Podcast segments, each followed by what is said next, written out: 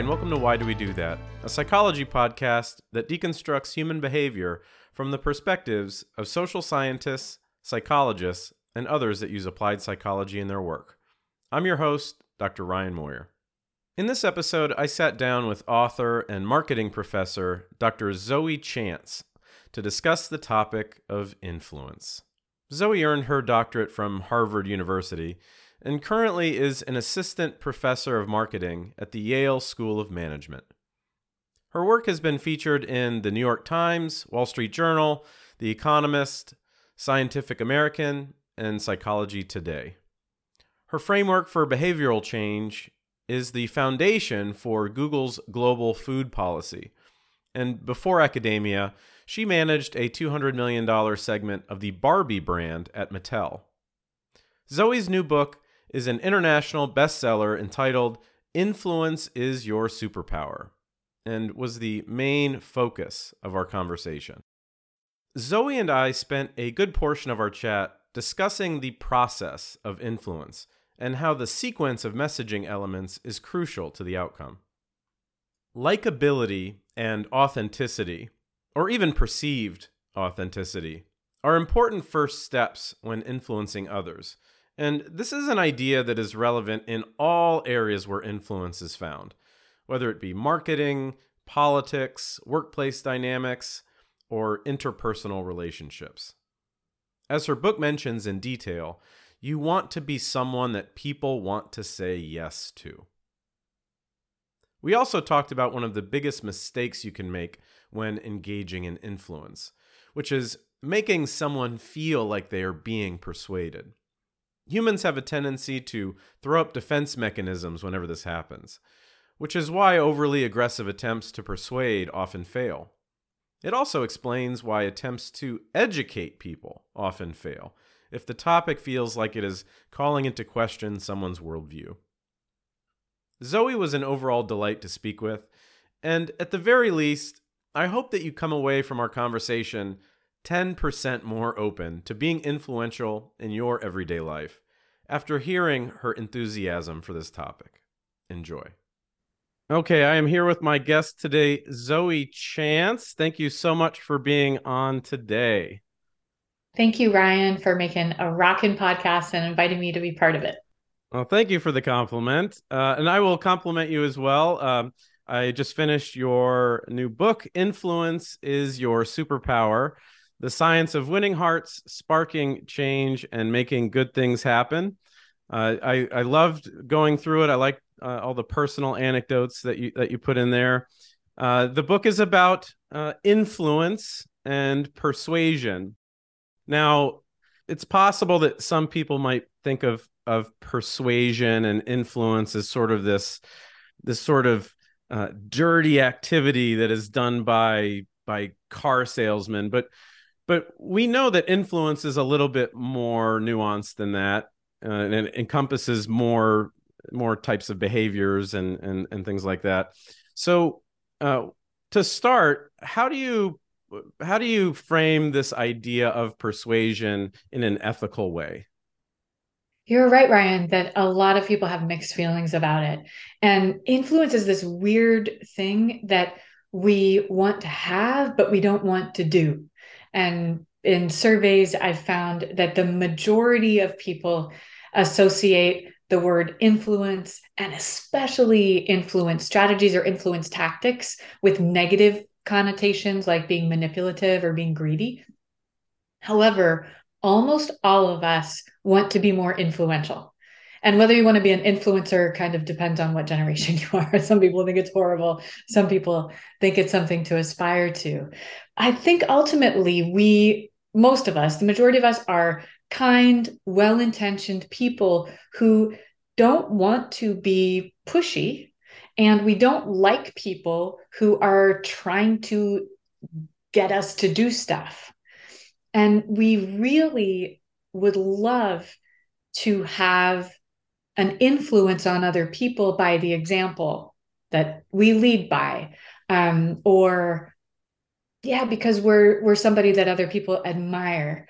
But actually that's kind of lazy and it's really dropping the ball and it's risky and an absolute tragedy that some of the smartest, best, kindest people will step back from learning about what it takes to be influential because there are a whole lot of folks who are greedy and they are trying to figure out everything that they can to be as influential as possible and take as much as they can.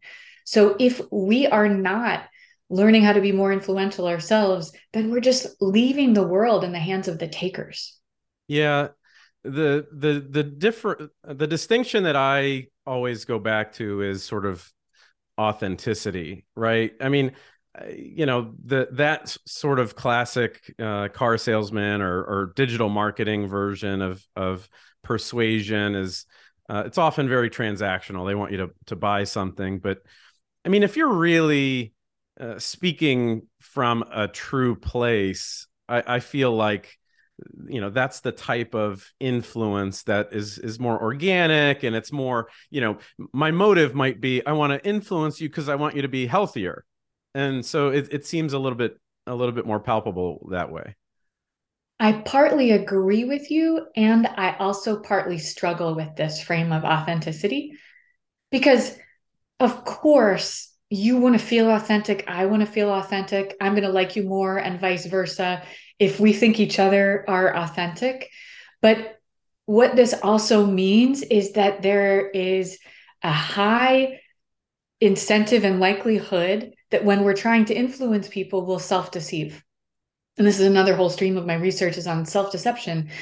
What ends up happening is that when, like, let's just take the domain of sales. And I've worked in unglamorous sales jobs and I've met lots of wonderful salespeople. So the memorable salespeople tend to be smarmy. And the the best salespeople we don't think of them when we think of sales because it didn't feel like a sales experience. It felt like a conversation, right? right. When we're trying to sell something, and I remember a specific situation where I was working at Mattel as a brand manager. And this was when I first started. And we had the brand of SpongeBob toys. And their mm-hmm. SpongeBob movie was coming out. And I was the SpongeBob brand manager. And I'm supposed to go during Toy Fair and pitch our new SpongeBob toys to it's 40 times during the week where we have CEOs of all these different companies coming in, like toy companies, but also including Walmart and Target and these even big companies like that have toys as their big Christmas sellers mm-hmm. to bring people into the store. I hated SpongeBob. I hated SpongeBob so much. I couldn't watch the show. I didn't find it funny. I didn't get it at all.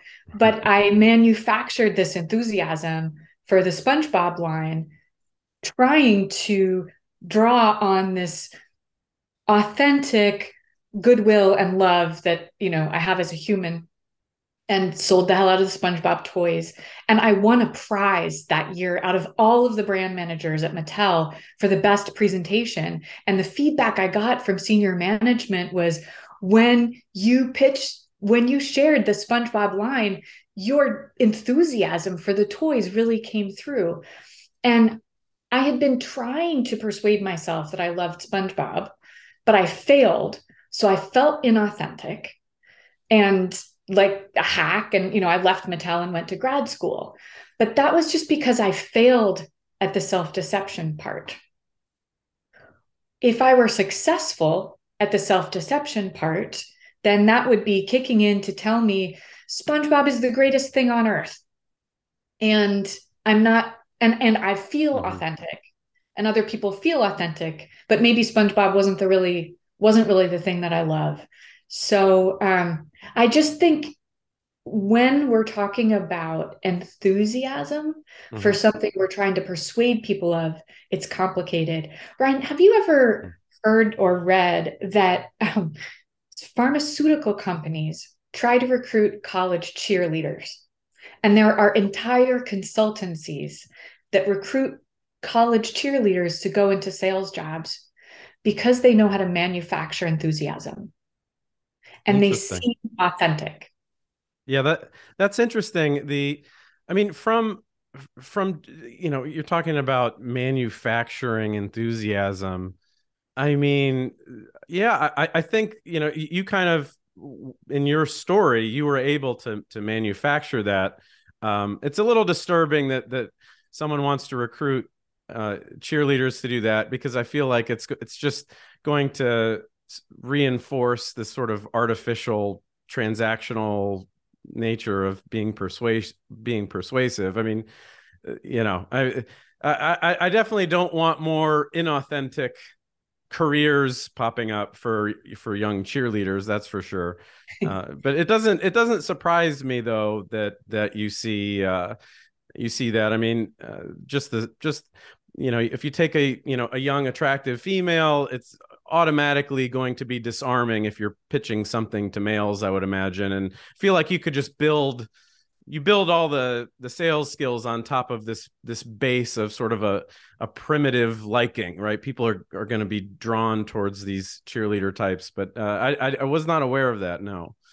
I, I find it so interesting and it's not it's not at all the same as recruiting somebody like models right? Like like rest you know say you go to a restaurant in new york and the hostess is going to be super attractive yeah.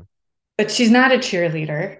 She looks great but you know you might feel even kind of like awkward if it's a fancy restaurant. Like i walk in and i feel out of my element because here's this cold fancy person there at the door but a cheerleader makes you feel good and she feels good. And this this is the currency that they have to offer. Um, so it's it's just this complicated element of what it takes to become influential without deceiving ourselves. And i know we're like just going way deep into the complicated part before going to the basics.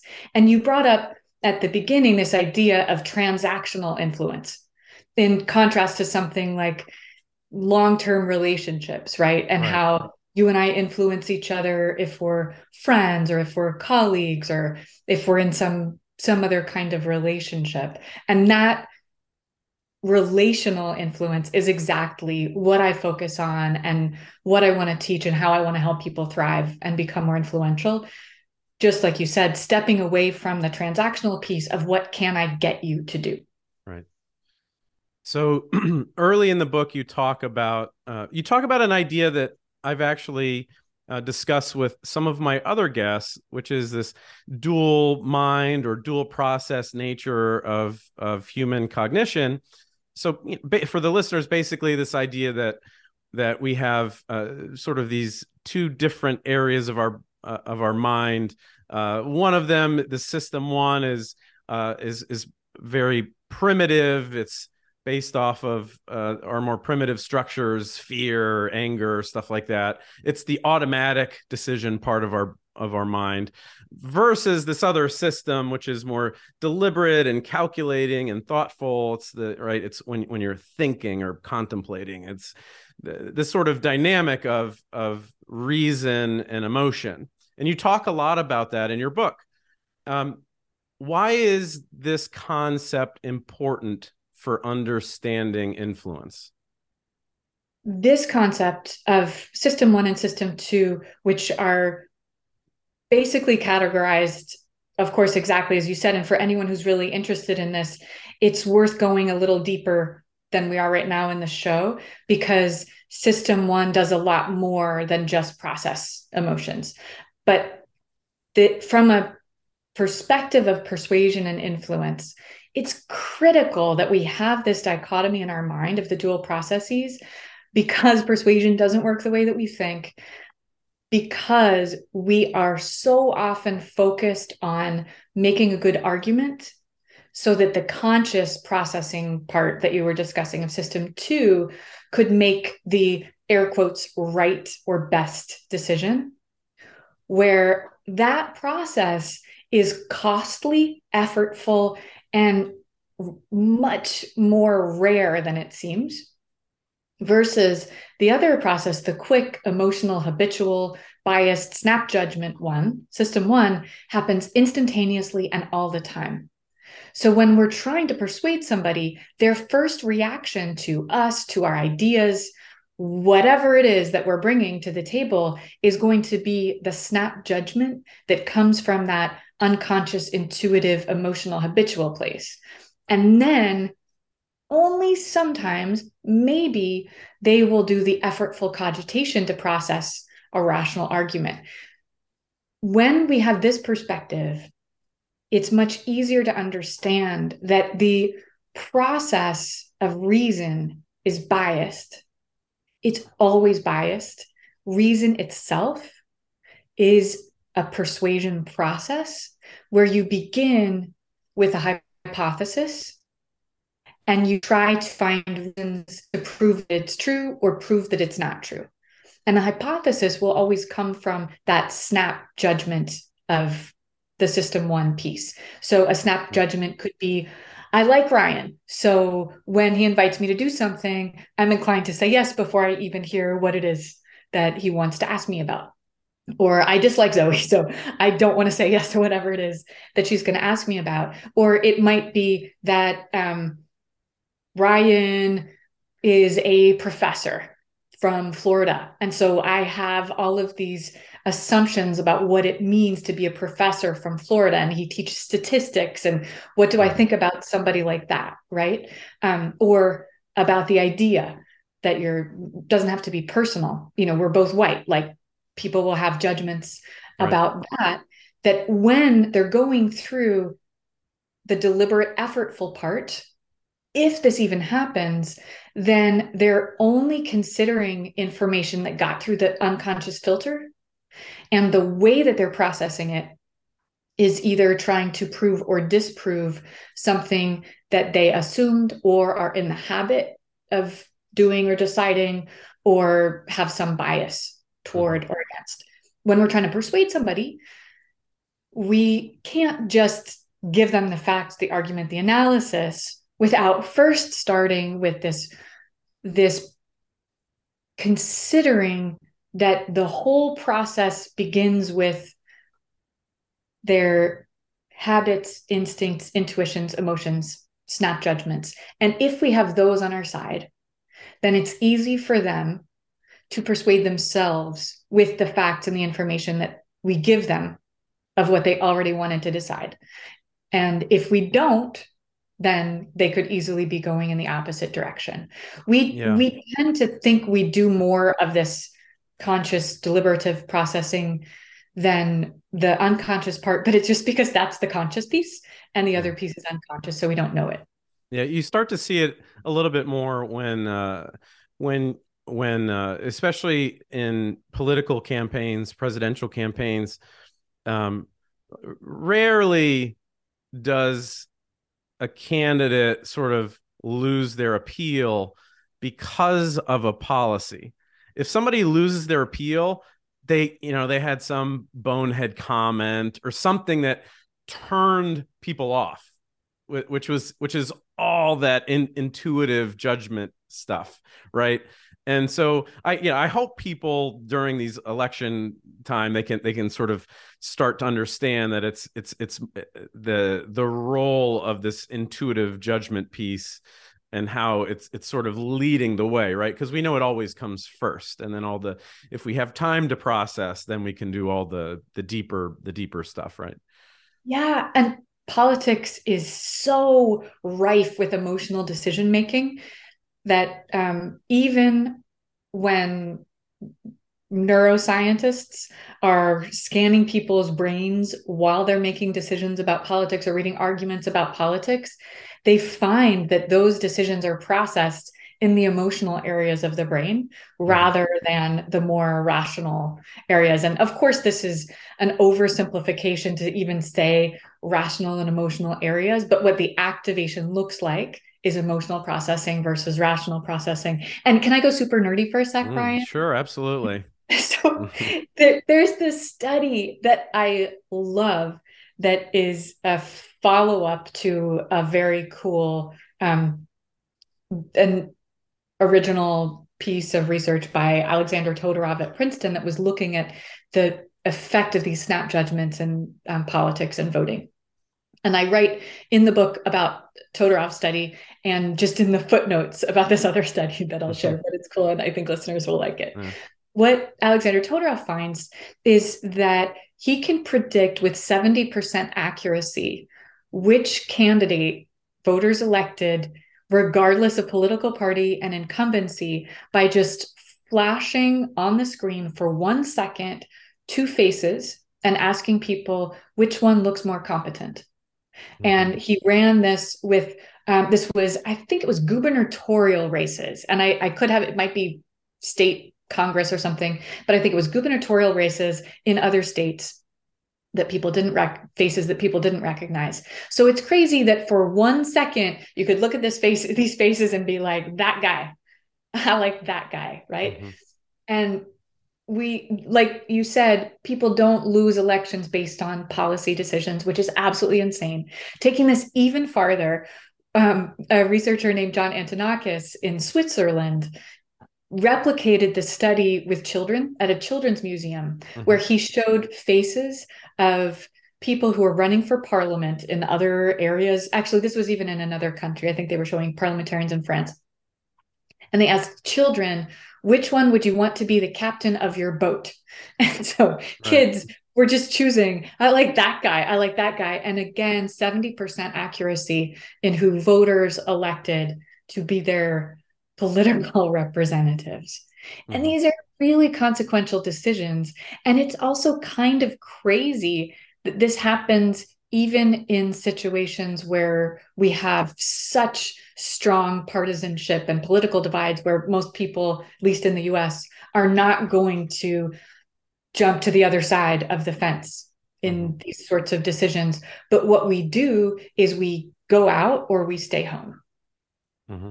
when it's voting day so so if we if we are aware that that there's this sort of snap judgment piece that that has to be uh, has to be dealt with, right? Um, are there contexts like what are the contexts where where the facts can be persuasive? Thank you for asking and bringing this up because, of course, facts are really important. I'm not saying they're not important. They're just important after people are already interested.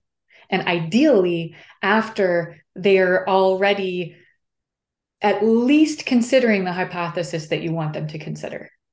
Right. Yeah. Uh, the and it makes sense to uh, you know I I see uh, uh, you see advertisements on uh, billboards and, and magazines and stuff like that, or things that you see on the road. And it always bothers me because every now and then you'll see something where there's a, a ton of text on a billboard. And it's like, well, somebody somebody missed the note that you only have about two seconds of attention. So you know it's not going to be enough to process any information. And it's surprising that that that uh, that marketers sometimes get this wrong.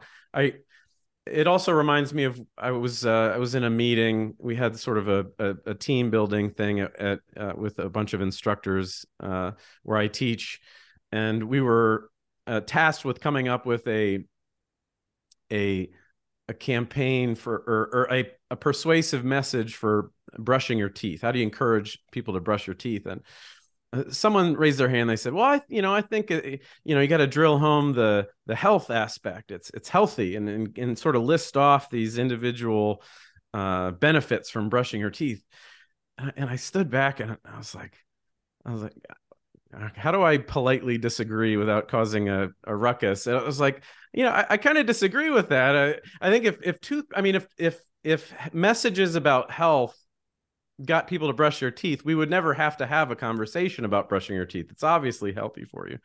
But uh, you know, I I, I had mentioned that that let you know you need something primitive, something that speaks to speaks to that snap judgment or that emotion. Like you know, your people don't want to look at an ugly smile or something like that. And that's that's kind of you know speaking to the primitive. You, you used to see the same thing with smoking campaigns where sometimes they would get that wrong. They would focus too much on the facts and not enough on that initial uh, pull in um, uh, uh did you do you see a lot of examples like these in terms of uh, large marketing campaigns where they're they're missing that emotional piece right off the bat Absolutely. And there was a study that was done by market researchers in the UK that looked at 1,400 ad campaigns mm-hmm. and they categorized these are TV ad campaigns and they categorized them as this is system one, intuitive, this is system two, analytical, or it's a combination. And then they called the companies and they asked, Hey, how profitable was that ad campaign for you? And what they found out was not surprising to you and me that the emotional ad campaigns were far more profitable than the analytical ad campaigns. But what was also interesting to me was that in this study, at least, when you combined emotions and analysis or numbers or data, it didn't do better than emotions alone. It did mm. worse. It was in the middle. And this is because that moment of contact in an ad campaign is not the time to take that next step and give them the facts, the data, the information. You don't have enough time. This is just a, an initial outreach where the best that you can hope for is that they have internalized an emotional experience, including curiosity. Doesn't mean you have to tell some incredible story and make them cry, but they've internalized an experience that will be memorable. That mm-hmm. the next time they see it, they're going to recognize it. And eventually they're going to be either motivated to take the action when they have the opportunity or you know go online and create that so mm-hmm. this idea of what's the appropriate approach for this point of contact is really important. Mm-hmm. So when say we're talking about brushing your teeth, right? And the idea of like nobody wants to see an ugly smile. Yeah, if it's a, a billboard by the side of the highway, I don't know that that's the the greatest place to have a t- toothbrushing campaign because right. it's not what people are thinking about when they're driving. But I, I know we have an important dinner to get to, honey, but I need to buy a toothbrush. This this billboard, right. this, this billboard has been very persuasive. right, right. But at least, you know, it could get you thinking. And, you know, if you've got a picture of somebody's horrible teeth and it's blown up to be 60 feet wide or whatever, it, it can be a memorable thing. And then there can also be a place for the health benefits of brushing your teeth. It's just that those aren't, it's not the same context right. as the emotional or the visual especially the visual message right so mm-hmm. like if it is the the crest toothpaste website yeah there should be a place on the website that explains if you brush your teeth and i don't know about toothbrushing but if you floss your teeth you're going to live two years longer yeah. than people who don't floss their teeth now right. this is correlation it's not causation right. but there's data that's important that people can go oh but that's after they were already interested right so so let's let's move on a little bit uh, beyond sort of this the the the ads and more into like the interpersonal aspect of influence. So, you know, you discuss a, a, a, lot of different principles that you can apply in sort of sort of one-on-one settings uh, for individuals that are engaging in public speaking. Uh, I really like. Um, I think my favorite uh, most memorable analogy from the book is probably the the kindly brontosaurus. I think that was the the one that stuck out the most. Uh, could you talk a little bit about that and and how that relates to influence? Sure. I love the kindly brontosaurus also. And this is not my term. A journalist named Jessica Winter wrote about this in Slate. I shared it with some students mm-hmm. years ago, and it's been one of the favorite techniques. And it's because people are really lazy definitely including me, pretty much all of us, if you were to just predict that how people will respond to your attempt to influence them is by uh, being really lazy, doing as little as possible, you'll probably be right. And people love the kindly brontosaurus because it takes almost nothing to do it.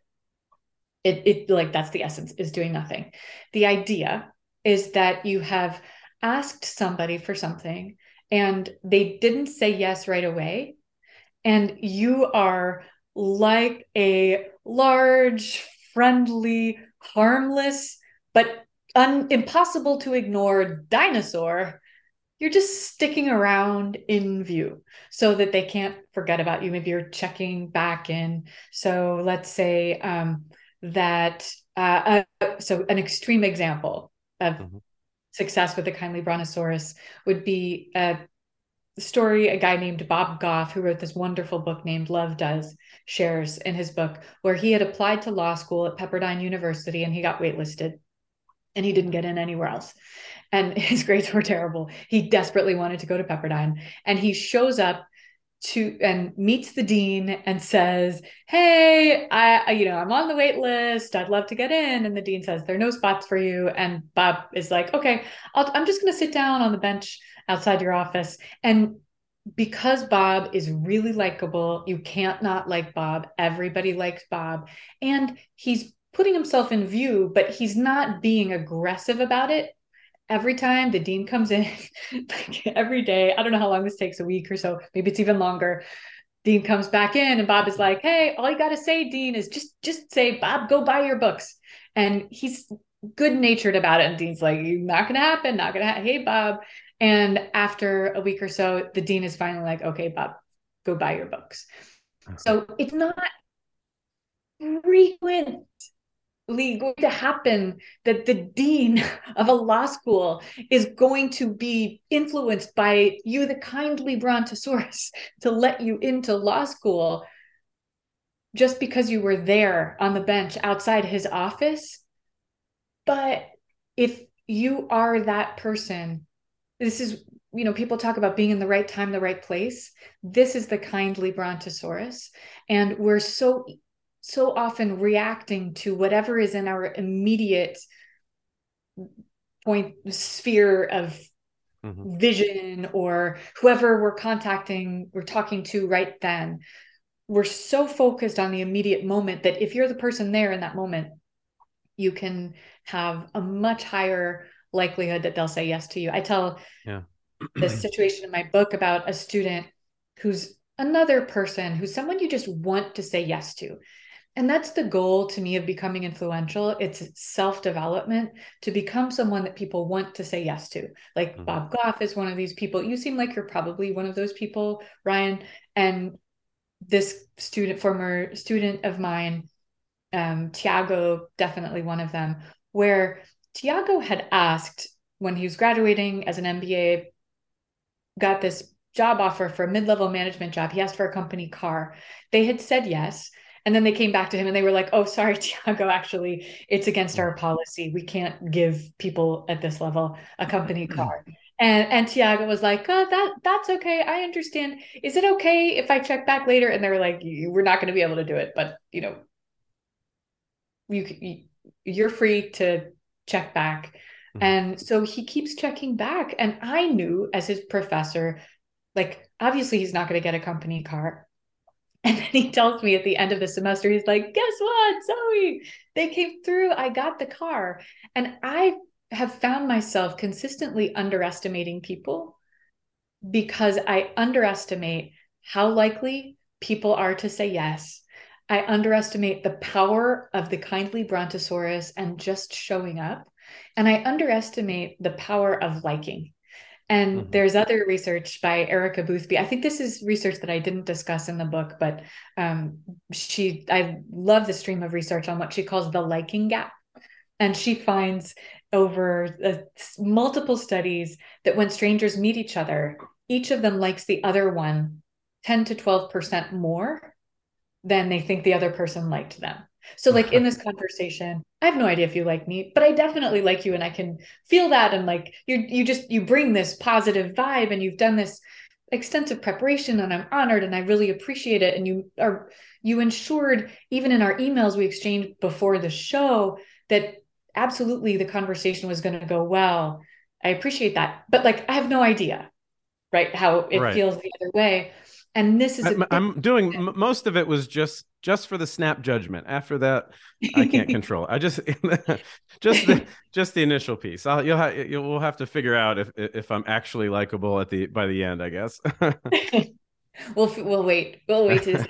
um, yeah, but this is this is a huge reason that people underestimate the likelihood that someone will say yes when they make a request by a factor of two or three. So, and this is strangers face to face requests on average are two or three times more likely to say yes than we think that they will be. So a lot of becoming influential is just doing more asking and stepping out of your comfort zone to ask more often. It's also drawing boundaries, saying no more often. And these are mm. the self-development pieces. Yeah. And and you know, the kindly brontosaurus and a couple of those others other ideas that you mentioned, they they kind of speak to this aspect of influence that that you know, persuasion is not something that you try really hard to do.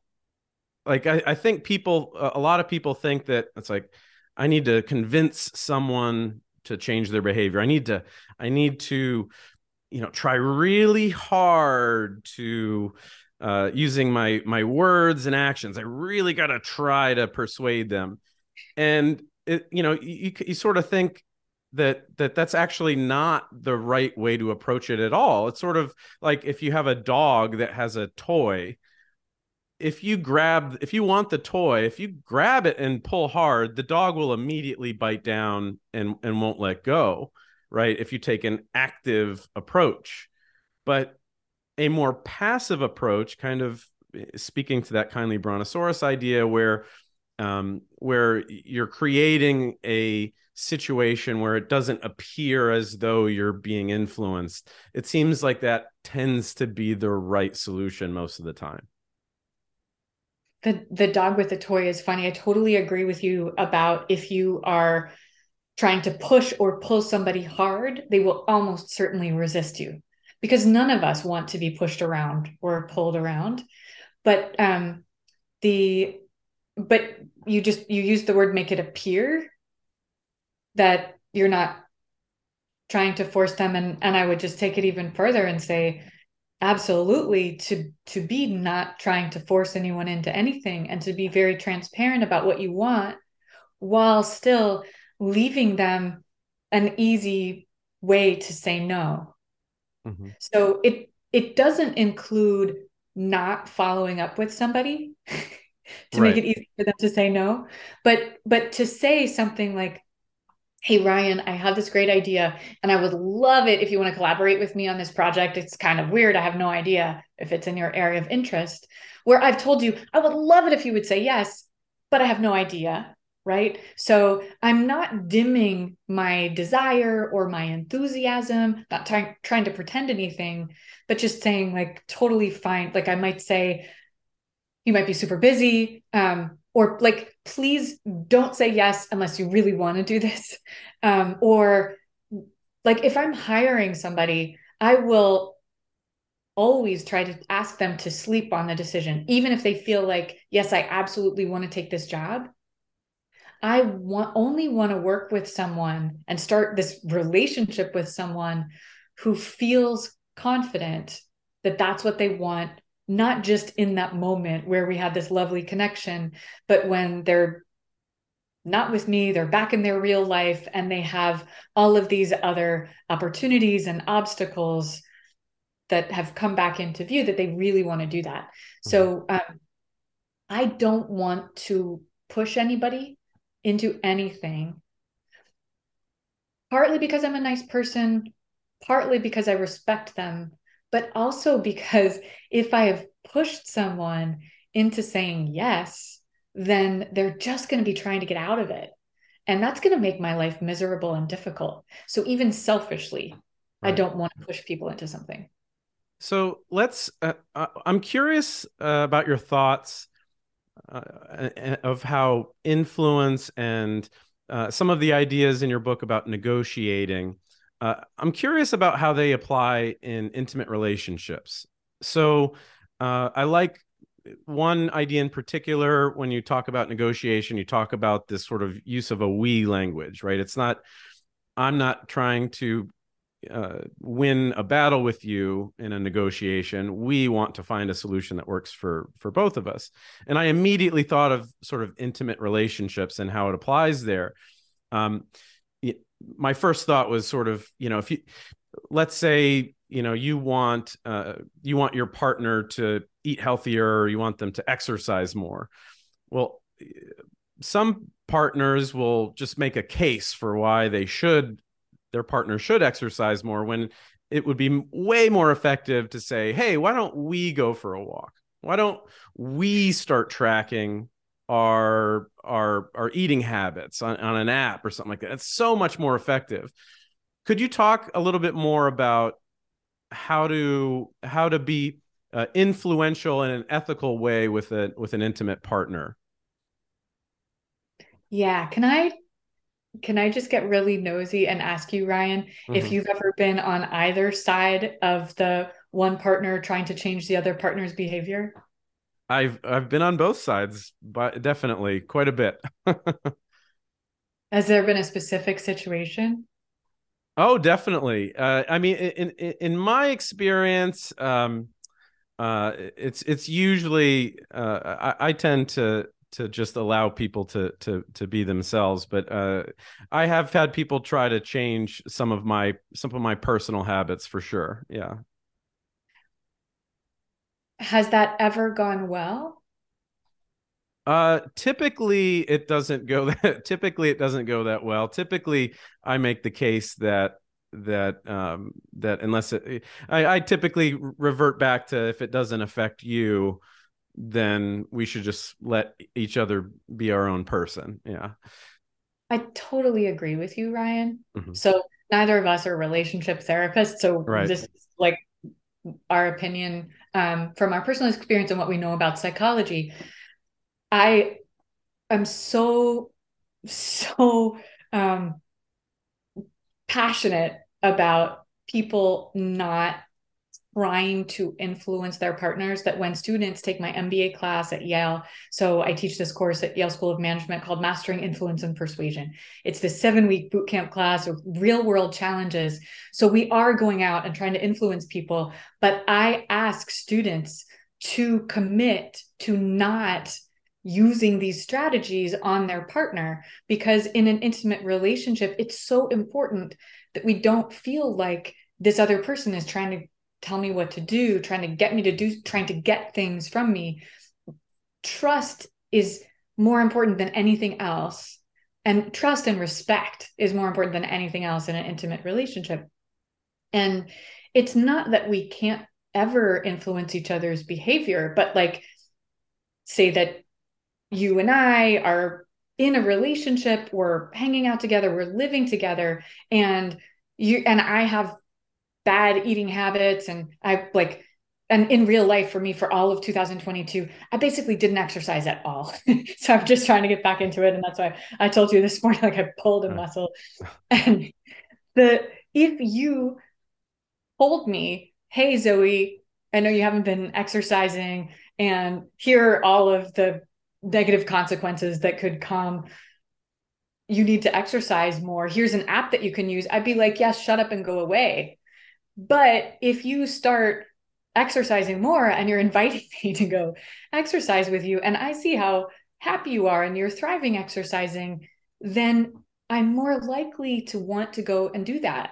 However, it still may be that I'm a person who's never going to exercise. And if you got into this relationship with me thinking that you were going to change me, you'll you'll probably be the disappointed person. Yeah. So and, many and it also thinking that, right? Go ahead. Yeah, and it and it also it, it goes back to where we started with sort of this ethical ethical persuasion, right? Because anytime that you start a any conversation with hmm, it's like how do I get them to think like I do? You could make the argument that it's always unethical to start a conversation with how do I get someone to think like I do, right? How do i get you know i they're wrong about uh, this president you know this is not the right president. So i'm going to convince you that that uh, this is the right president or uh, you know if, if you're in an intimate relationship it's like like i i uh, i need to convince them to be uh, a different person. I it's possible that that there is no right way to to influence or persuade someone that in in all of these cases it, maybe it's just you know the the goal of any sort of dialogue is just to share and not not ever come at it from a perspective of i need to change this person's mind because you could be wrong or changing their mind shouldn't be a goal at all. It's such a deep topic, and I believe a really important way to be thinking about influence, particularly in close relationships, when you think about how little you would like to have somebody else change your mind about something that you care deeply about. There are plenty of things that we're open to having our minds change because we don't have enough information or we don't care that deeply about it. But when we're talking about something like changing a political point of view or anything that connects with our deep values, first of all, you're probably never going to convert the other person. But second of all, conversions happen in relationships, they don't happen in conversations. So, in the very, very rare cases where someone does get converted to the opposite side of the view that they had, it happens over a very long time, a number of conversations with the fundamental basis trust and respect. Mm-hmm. And and so this also tells us that if you want to be influential, especially in close relationships, but it's really everywhere, this requires that you be influenceable at all. At always that you're not just trying to shove your point of view on someone else like you said to change their mind but you believe that you have the right answer you know that your ideas or values or path are superior you're hoping that they will see the light but you need to come to the conversation with the possibility that actually they're right and they know some things that you don't know about the world or about their situation. And if they well, respect you they'll listen to you. And the way that they respect you is by feeling that you respect them. And the way that they get is that you actually do respect them. Well that's a great great note to end on. Uh, thank you so much for being on. Uh, just as a reminder, the name of the book is Influence is Your Superpower The Science of Winning Hearts, Sparking Change, and Making Good Things Happen. Zoe Chance, thank you so much for being on today. I really enjoyed it. Thank you, Ryan. Can we, before you go, can I sure. just ask super quickly? Before we had this conversation, you said, I think everybody should do two things improv and jujitsu. And I want to especially ask you about jujitsu. What does jujitsu give you as a human being? Uh, so in in my limited amount of training, because I'm I'm sort of uh, perpetually stuck in the uh, novice phase of g- train for a month or two and then stop, and then train for a month or two and then stop. Um, the uh, I, I think the essence of of what I like about jujitsu is that it is it is a very pure activity. There is no faking jujitsu. There's no talking a big game because when you're on a mat and you're sort of engaging in this submission grappling challenge, you're you know very quickly where you stand physically and in terms of skills and so this this the cherry on top is the idea of it teaches you to be completely and utterly uh, humbled when you grapple with someone that is better than you. And it takes months and months to get to the point where you start to get your footing. But yeah overall it was it, it's a it's it's a nice combination of the visceral and the psychological. And that's that's why i encourage everyone to go and, and at least take a class. I hope that's that's, that's convincing you to take one. Yeah. I love it. I feel highly motivated and I hope that you'll leave this in so listeners can be motivated too. it's great talking with you. All right. Thank you so much, Zoe Chance.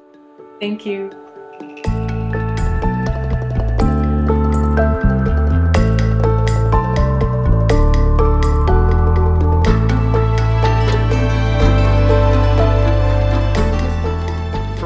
Zoe, visit zoechance.com. That's Z O E chance.com. Or pick up her book, Influence is Your Superpower The Science of Winning Hearts, Sparking Change, and Making Good Things Happen, wherever books are sold. If you enjoy this podcast, Please share an episode with two of your friends. Follow the Why Do We Do That Facebook page for updates and additional content. Don't forget to rate and write a review on Apple Podcasts as well. Follow on Instagram at Why Do We Do That Podcast or Twitter at WDWDTPod. As always, feel free to email me with comments or guest suggestions at why do we do that podcast at gmail.com. Until next time, this is Dr. Ryan Moyer, hoping you found some answers to the question why do we do that?